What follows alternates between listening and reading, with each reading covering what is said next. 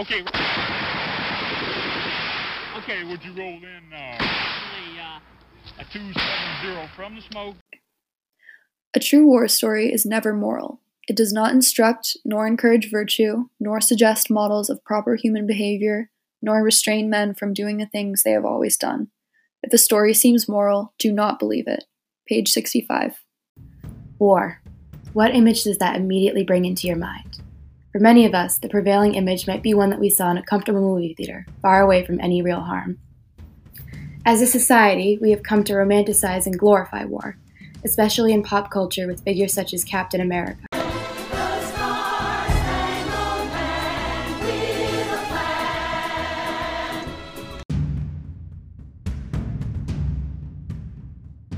War, to us, is black and white, a simple tale of good versus evil. It has become nothing more than a story to pass the time, a glamorous adventure where the bullets never do anything more than graze the skin and our heroes never die. The Things They Carried by Tim O'Brien explores the gray area in between that black and white illusion, forcing the reader to reckon with the areas of our common psyche that we would rather stay unexplored. In his novel, The Things They Carried, O'Brien tells the stories of a platoon of soldiers during the Vietnam War. The Vietnam War lasted 20 years from November 1, 1955 to April 30, 1975.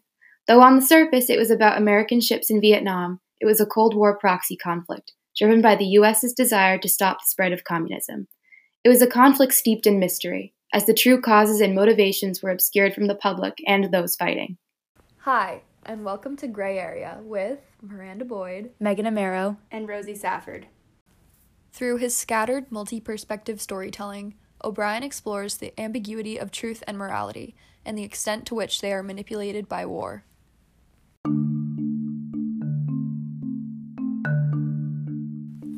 Chapter 1 Morality. In this section, we will discuss the extent to which morality is manipulated by war. All right, so the first major point of discussion we're going to be talking about today um, is the idea of adapting to the immorality of war, um, in this case, the Vietnam War. And so, one of the really interesting topics that we see explored here is the idea of moral injury. And so, moral injury, um, to quote the New York Times article for veterans, A Path to Healing Moral Injury, um, moral injury is defined as a result of being ordered to do something in a high stakes situation that violates an individual's deeply held beliefs about what is right.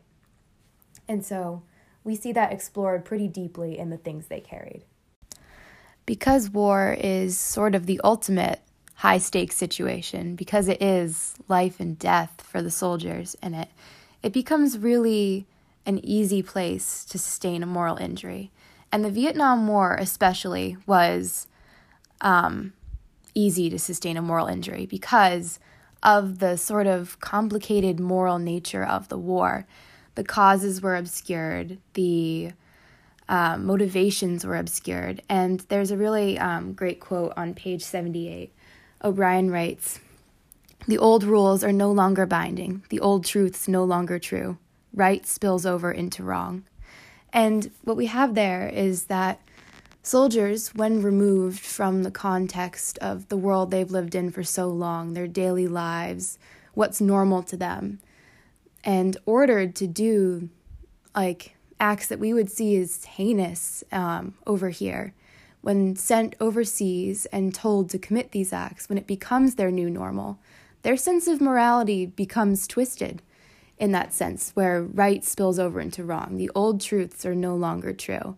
And when the old truths are no longer true, when those principles that you have and that you've held for so long are no longer right, where you have to abandon them in order to survive, that's when that idea of moral injury becomes so easy and so prevalent. And also, the soldiers have moments of awareness when of their twisted senses of morality. Um, for example, on page 194, Azar says, What's real? Eight months in Fantasyland, it tends to bl- blur the line. Um, so this is really just, they don't, they're not always aware of their loss of morality, I think, but when they have time, which is not very often, like free time to think, um, I think it is kind of overwhelming for them to to realize that what they're doing is not exactly accepted normally. So, yeah. And um, in that way, we see a lot of the reflection on moral injury and morality can only happen when the soldiers are removed from that environment, that vacuum that they are in in the war. Because when you're in the moment, you don't have too much time to think about whether it's morally right to kill when someone's shooting at you. But when they're at home, um, they actually have time to think and process and feel guilt. And that's something that we can see in um, the chapter Speaking of Courage. And so in that chapter, we see um, Norman Bowker agonized um, once he is at home, driving around far away from the war, about his choices during the war. More specifically, um, that moment where he let go of Kiowa's shoe and let him sink into the mud, thus drowning.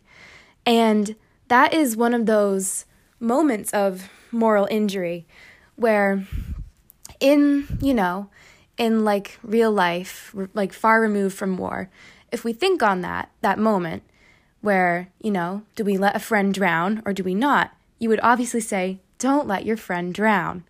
But in that sort of life and death situation where your number one priority becomes survival, it's much more difficult to discern and to make those choices. And we see Norman just sort of spend this whole time beating himself up for the choice that he made in the heat of the moment in war and how he has sustained that moral injury from the decision that he made. And that wasn't something that affected him so gravely at the time when he was in Vietnam. But now that he's at home and he's had time to process as he's driving circles around his little town, he really starts to notice and have and he's forced to reckon with those feelings within him that he's done something wrong, that he has betrayed his own moral code by letting a friend die. And um, there's a quote where on page 147 it says, Norman Bowker remembered how he had taken hold of Kiowa's boot and pulled hard, but how the smell was simply too much, and how he'd backed off and in that way lost the Silver Star. He reflects a lot on losing the Silver Star, and in this place, I consider the Silver Star to be a sort of symbol of his morality or his heroism. And him losing the Silver Star, he didn't really have it in the first place, the award, essentially. But losing the Silver Star in this scenario is more of an example of him knowing he has messed up and him feeling that he's messed up, that he lost that moral high ground in his mind. Another area that shows the loss of morality in war was seen in the Sweetheart of the Song Tra Bong section. And it focused on Mary, and she really symbolized the loss of morality soldiers experienced during the war. So when Mary Anne arrived at the outpost, she really just represented innocence and naivete for the soldiers and represented the soldiers entering battle and she was really out of her element there. She didn't know what was happening. Um, granted, this outpost didn't see as much action as people out on the front lines, but it was still a place where there were soldiers um, who were seasoned and who knew what the war was like. So she came into this just very innocent.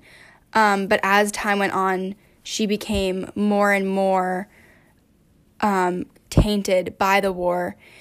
And on page 105, it says, In part, it was her eyes, utterly flat and indifferent. There was no emotion in her stare, no sense of the person behind it, which really just shows, since eyes are so important to see who the person is, it just shows how she kind of lost herself in the war, just as many of the soldiers lose their morality during the war. And also, as a physical representation of her loss of morality, um, also on page 105, we have the quote about her necklace of tongues. Um, so, at the girl's throat was a necklace of human tongues, elongated and narrow, Like pieces of blackened leather, the tongues were threaded along a length of copper wire, one tongue overlapping the next, the lips curled upward as if caught in a final shrill syllable. So, this is very much a visible, phys- physical representation of Mary Anne's um, savagery that she, um, that is part of her personality now in the war, and um, to an extent, the the savagery that the soldiers experience as well. Um, basically, just the killing for the sake of killing. And this is in huge contrast to how um, she was described when she first appeared in Vietnam. Um, on page 86, um, she's described as a cute blonde, just a kid, just barely out of high school. She shows up with a suitcase and one of those plastic cosmetic bags. And that image of a sweet, innocent young schoolgirl to a savage killing monster with a necklace of tongues is really um, emblematic of that sharp change in morality that the Vietnam War caused in the soldiers. Mary Anne also um, represents how the soldiers can kind of lie to themselves and try and prove that they haven't lost their um, morality. On page 106, it says, When I'm out there at night, I feel close to my own body. It doesn't matter because I know exactly who I am. You can't feel like that anywhere else. And that just really shows how she can say as much as she wants that she's really found herself and that she's doing the right thing when in reality she's more lost than she maybe ever has been. Regardless of whether or not the sweetheart of the strong Song to wrong story is true, it is just generally a really great symbol of the loss of morality soldiers experienced during the war, obviously to an extent, um, but yeah. Tim O'Brien also has to deal with his own adapting to immorality in war when he was deciding whether or not to go and whether or not to run away. He said, quote, It was a moral split. I couldn't make up my mind. I feared the war, but I also feared exile. From page 42. And he also said that his decision to go to the war it had nothing to do with morality, embarrassment. That's all it was from page 57, which really just shows that he wasn't necessarily going to war to fight for a cause because the cause was really hidden from all the soldiers, the reason for the war. It was just that he wanted to save his own face, but in a way, in trying to preserve his own pride, he was doing the moral thing and going and defending his country um, and going and fighting in Vietnam. And there's also that contrast between his personal morals, because Tim doesn't agree with the war um, and its causes, and the sort of moral code of the community, where you know it's it's right and it's just to go fight for your country. Um, and Tim, when he chooses to go, in that sort of same moment of reflection, on page 49, he says, I was ashamed of my conscience, ashamed to be doing the right thing. So he feels as though, you know, running away, like choosing not to participate, which he knows in his heart would be the right thing to do. He's ashamed for it because it doesn't align with his community's moral code. And that's a, just another way that the war twists what morality means to the soldiers. All right, so the next point of discussion we have regarding morality is the change in morality um, that the soldiers experienced during the war, and more specifically, the new sense of brotherhood that they have. Um, our first example being the death of Kiowa in the chapter in the field, um, and his effect on, or his death's effect on um, the other members of, um, of the what is it called? Squad. The squad. Um, but um, you see his effect in um, First Lieutenant Jimmy Cross as well as um, a few of his own friends, um, because even though his death was really no one's fault, everyone felt so strongly connected to him that they, in such a huge sense of brotherhood, that losing a member of the brotherhood makes one like question their own their own role in that and so um, Jimmy Cross was blaming himself. Um, even the um, one of Kiowa's friends was blaming himself like extensively just because they felt so tied to them. And um, you see that in Tim writing the story about Norman blaming himself, and then Tim later blaming himself in a different chapter. Everyone kind of takes their own share of that blame. Um, yeah, so um, this is also like you wouldn't really experience this in normal society, I guess, outside of war, just because everyone is sort of in it for themselves. But because when you're in war, there's such a strong sense of communal suffering. Um, the loss of one member has such a deeper impact on everyone else um, because they're all going through the same thing and you're all looking out for each other as well as yourselves. Something that O'Brien um, explores is the difference between the loss of morality for necessity and the loss of morality for retaliation. In the Man I Killed chapter, when O'Brien was um, about to kill the man, um, he said, I did not see him as the enemy. I did not ponder issues of morality or politics or military duty. Um, that's on page 126. And he killed the man out of necessity because the man could potentially be an enemy and could potentially kill him. So it was out of self defense and necessity. Um, we also see the change of morality and the idea of brotherhood um, at the very end of the book when Tim is seeking vengeance on Bobby for um, not helping him when he was shot. Um, and um, this kind of retaliation is kind of worse because um, it was a violation of brotherhood. So um, as a result, Tim felt even more, he felt that betrayal and that kind of created deeper resentment than, say, like um, the enemy, um, like the Vietnamese um, retaliating against um, Tim and his fellow soldiers. This sort of violation of brotherhood ha- struck a deeper nerve. And um, there's a quote about how Tim was feeling when he was um, seeking vengeance. That there was this that coldness inside me. I wasn't myself. I felt hollow and dangerous. Um, so this is just showing how he was losing his morality because he normally wouldn't do something like this, but because of um, the circumstances, um, this is how he was feeling, and that was on page 197. Um, so as stated before, there is a um, really, really big emphasis on being selfless in war and looking out for other people due to the communal suffering. Everyone is ha- like everyone is more or less in the same situation, um, trying to fight for their life, but um, they kind of result resort to helping others as well because it just it creates a bigger better sense of trust, um, and you kind of need to be united in order to um, fight an enemy. But as soon as the soldiers leave war, and they go back to regular life, they find it really, really hard to adapt. And that's mainly because there's less of a sense of unity and brotherhood um, in normal society. People are kind of in it for themselves. And you can really never trust anyone to the full extent that you could in war. Um, so we have a quote from um, the book that states, But once you leave the boonies, the whole comrade business gets turned around.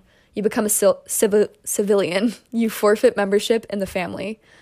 Um, so, in this sense, violence has a way of uniting people, kind of drawing them together for um, survival of the whole group. Um, and as soon as you leave war, that's kind of not there anymore. Um, so that's a big sense of sense of how important brotherhood is in war.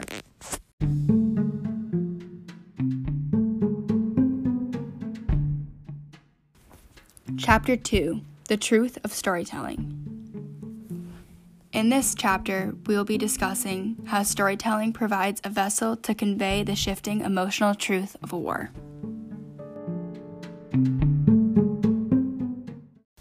To introduce this section, here are some words from Tim O'Brien in an interview with NPR where he talks about his motives for storytelling. The goal, I suppose, that any fiction writer has, no matter what your subject, is to hit the human heart and the tear ducts and the nape of the neck and to make a person feel something of what the characters are going through and to experience the moral paradoxes and struggles of being human. And in a way, I, for me, although on the surface, of course, it is a book about war, it's I've never thought of it really that way in my heart. Uh, even when I was writing it, it seemed to be a book about storytelling and the uh, the burdens we all accumulate through our lives, our moms and dads and backyards, teachers. The, which we, I mean, I my dad died. I don't know, four years ago, and he is as gone as anybody I knew in Vietnam.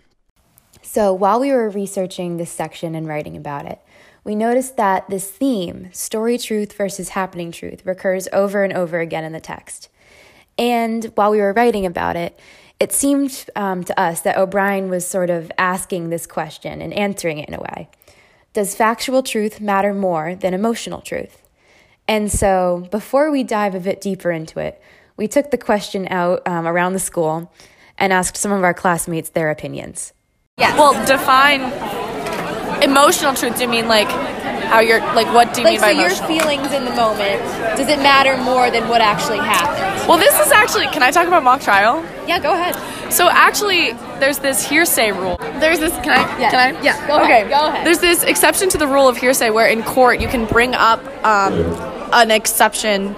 Basically, you can argue that statements that wouldn't otherwise be admissible into evidence are not being offered for the truth of the matter asserted, rather their effect on the listener. Meaning, you're not talking about the truth as in what happened. You're talking about the it truth as in how it affected, how it made them feel. Exactly. Okay. So I feel like the way that the truth makes you feel is much more important than real factual truth because I mean, depending on the situation, obviously, I mean, there are like actual problems in our world because of like fake news and real truth. But I mean, let's be honest, the way our truths affect one another is how we need to interpret it. So, Ava, in your opinion, does factual truth matter more than emotional truth? Like the raw details of the event, does it matter more than how it made you feel? I mean, I think it's equal. Equal? It's like equal. Yeah. Yeah. Yeah. Do you, why do you think that? Because like things can affect people, and maybe it'll mess something up. So, Erica, in your opinion, does factual truth matter more than emotional truth? Uh, I think. For my cousin. Um, I guess factual truth. I mean, because then everyone can kind of interpret it in their own manner, and then, like, once you have the facts, then it's easier to talk about the emotions. So, one of the ideas that we'd like to discuss in this section is the sort of concept that O'Brien puts forth um, of story truth versus happening truth. And so that kind of calls into question the difference and which one matters more story truth versus happening truth. Um, and O'Brien refre- reflects directly on this in um, the chapter Good Form, where he kind of breaks the fourth wall a little bit and addresses the reader directly. And he says on page 171 I want you to feel what I felt. I want you to know why story truth is truer sometimes than happening truth. And that kind of addresses why the book is written as it is.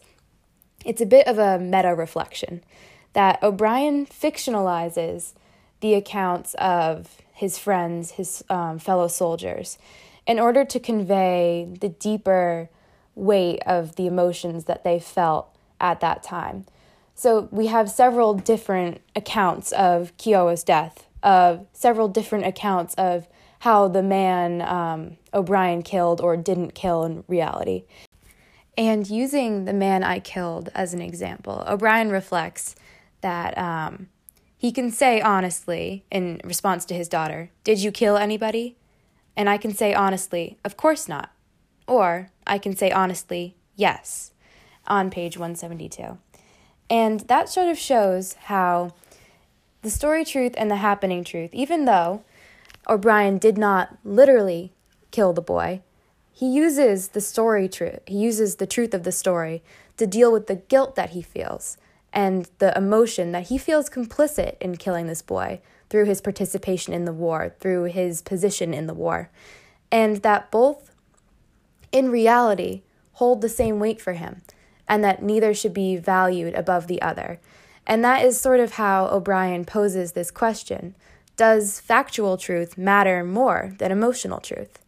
And in this way, he sort of answers it that both of them carry the same weight, and that in some cases, story truth or the truth of the emotions um, that we have is almost more valuable. Another place which um, O'Brien explores story truth versus happening truth is through Rat and how Rat was notorious for telling stories that you could only really believe a fraction of. And he wasn't doing it out of deceit or trying to lie, but he felt that by changing the story, he could more accurately get across the thoughts and feelings that he felt. And on page 85, it said, It wasn't a question of deceit, just the opposite. He wanted to heat up the truth, to make it burn so hot that you would feel exactly what he felt. For Rat Kiley, I think, facts were formed by sensation, not the other way around. And when you listen to one of his stories, you'd find yourself performing rapid calculations in your head, subtracting superlatives, finding the square root of an absolute, and then multiplying by maybe. And so this just shows how even though you couldn't really believe everything that Rat said, just like the sweetheart of the song Tra Bong story, that it was more important the ideas that Rat was trying to get across than the actual story. So, another point of discussion um, surrounding O'Brien's um, method of storytelling is his use of multi perspectives and switching, perspe- switching perspectives throughout the story. Um, there is a lot of ambiguity in his storytelling because he switches perspectives a lot and tells the story through many different lenses um, basically showing that there is some universal truth for every soldier and what they feel during and after the war. I guess that would be his motive for doing so. Um, and for example, there is a big switch between the chapters speaking of courage and the chapter notes. Um, and speaking of sh- courage, it's told from the perspective of Norman ba- um, Norman Bowker, um, whereas notes is from the perspective of Tim O'Brien. And um, basically, this contrast is sort of illustrating how all soldiers can relate to the inner conflicts of Norman Bowker, who couldn't seem to shake the horrific memories of the war, so much so that it drove him to take his own life. Um, but the inclusion of this perspective in the story emphasizes the impact of war on a person because it shows that there was a broader range of people who were afflicted with the trauma of war beyond just Tim O'Brien. So um, I believe that is his motive for including uh, many perspectives, though it might seem a little bit scattered. Um, it does provide a much greater um, purpose. And um, in the chapter, How to Tell a True War Story, O'Brien elaborates a lot on the nature of how he tells this story in particular. And one very interesting element of that is the chronology of the story, because a lot of the things they carried is out of order, and within the chapters themselves, the stories kind of circle back and loop upon each other.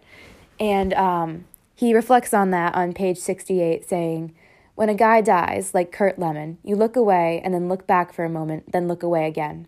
The pictures get jumbled, you tend to miss a lot. And then afterward, when you go to tell about it, there is always that surreal seemingness which makes the story seem untrue, but which in fact represents the hard and exact truth as it seemed. And so, in this way, we can see that O'Brien uses this method of storytelling, of sort of mixing up the bones of the story, the elements, and sort of throwing it all in the blender to express how the soldiers recollect their time in the war, how they really feel about it. It's a vehicle for an, just another way to convey the story truth and the happening truth all at once to get across the bones and the actual feeling of the experience that the soldiers had. So, O'Brien also uses storytelling as a coping mes- mechanism to get past um, trying to deal with deaths. And one story that he told was um, with Linda, the girl who he felt that he was in love with even as a young child. And she died of cancer, which was a very traumatic experience for O'Brien. And he said that on page 223, he said, As a writer now, I want to save Linda's life, not her body, her life. And on 224, he says, In a story, I can steal her soul. And he, he can kind of bring her back to life through his stories and through his imagination. And in remembering her and imagining what she would be like as she grows up, he's able to keep her alive and he's, he's able to deal with the pain of losing someone who he felt so close to. And on 225, he said that in Vietnam, too, we had ways of making the dead seem not so dead. Um, and um, and so Linda's story, in this sense, is kind of shares the same sentiment um, as um, the way he would bring people back in Vietnam. Um, for example, in The Man I Killed, he kind of theorizes the life of the man he kills, sort of in an attempt to bring his spirit back to life because he feels so guilty for killing him. Um, so he'll kind of think about, oh, what what did he want to study? What was his like family life like? What were his goals? It was just he couldn't he knew he couldn't save him. Um, but he thought through writing he could kind of bring him back or kind of do justice for him. Um, which is something he couldn't do um, in other ways. And also, um, in some of the um, veteran videos, um, we found out that um, writing as a coping me- mechanism was often a really, really impactful thing on the soldiers. And like those who didn't write kind of bottled everything up and it, it sort of ate them alive. Whereas um, Tim O'Brien, he's he's still going strong today. Um, and that can't be said for other soldiers um, or other other other veterans. Um, and I think that's largely due to um, his use of storytelling as a coping mechanism. And this also kind of circles back to the idea that a story doesn't have to be true for it to be meaningful because he makes up these stories about Linda and about the man he killed, about what their life would have been like had they not died. And while these stories are obviously just his imagination and they couldn't be true, it doesn't matter that they're not true because he's able to deal with his emotions and uncover the truth about how he feels and the truth of the situation, even though what he's imagining and dreaming up wouldn't be true. So, cycling back a little bit, um, the chapter The Man I Killed is an amazing example of the power of storytelling as a coping mechanism. Um, later in the book, Tim reflects what stories can do, I guess, is make things present. I can look at things I never looked at. I can attach faces to grief and love and pity and God. I can be brave. I can make myself feel again. And that is exactly what he does in the chapter, The Man I Killed. And it is Tim imagining the life of this man. And the chapter uses a lot of repetition a lot of repeated imagery of the star shaped hole and the shattered jaw to kind of get across the shell shocked nature of what Tim was feeling, the pure shock that he was experiencing. And um, Tim imagines this whole life for the dead boy that he was afraid of war, he was afraid of violence, he loved math, he had a girlfriend. Um, he writes on page 122 his life was now a constellation of possibilities. And in that, there is a bit of irony because he was dead. He couldn't have any more possibilities. It was over for him. But Tim, seeing him there, could now reflect. He could sort of humanize him. He could bring him to life as a person, not as an enemy, rather than um, kind of counteracting the perspective that he had been forced to take in order to survive, to see the enemy as not on the same level as him. Um, and Tim reflects later in the book that he didn't actually kill the man. Um, on page 169, he says, For instance, I want to tell you this. Twenty years ago, I watched a man die on a trail near the village of My Khe. I did not kill him, but I was present, you see, and my presence was guilt enough. So, Tim, even though he didn't kill the man, he writes this story as if he had, in order to process the guilt that he feels, the to kind of unload the complicit nature of what he was doing, to really get through the pain and the I don't know the way that the events must have been haunting him. Um, and storytelling in that way became a way to process what he felt.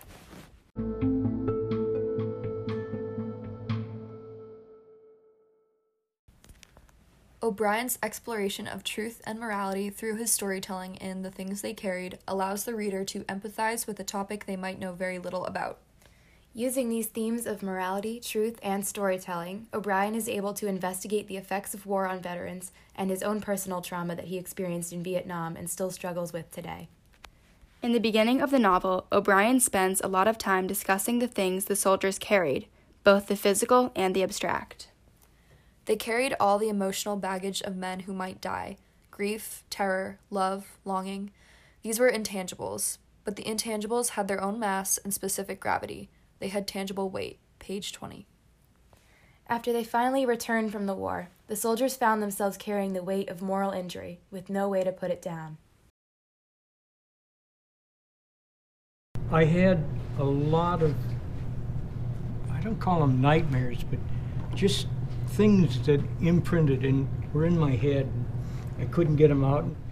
I wrote down everything the good, the bad, the ugly, the sublime, the ridiculous, the stupid, the smart. And then I put it away, but it was a transference. I took all the shit in here and put it out here. It works, it helps. If we can survive 40 some years in the wilderness, you can do it you can look at us and say, Jesus, if those guys can do it, it's a piece of cake. All right. As the wars fought move further away from black and white and into the unnavigable gray area in between, as we are forced to reconcile the actions taken in that murky expanse, humanity is left wanting a compass, a way out.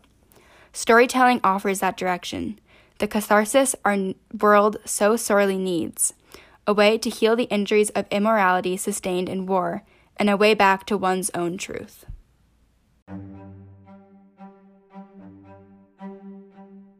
This has been Gray Areas with Rosie Safford, Megan Amaro, and Miranda Boyd.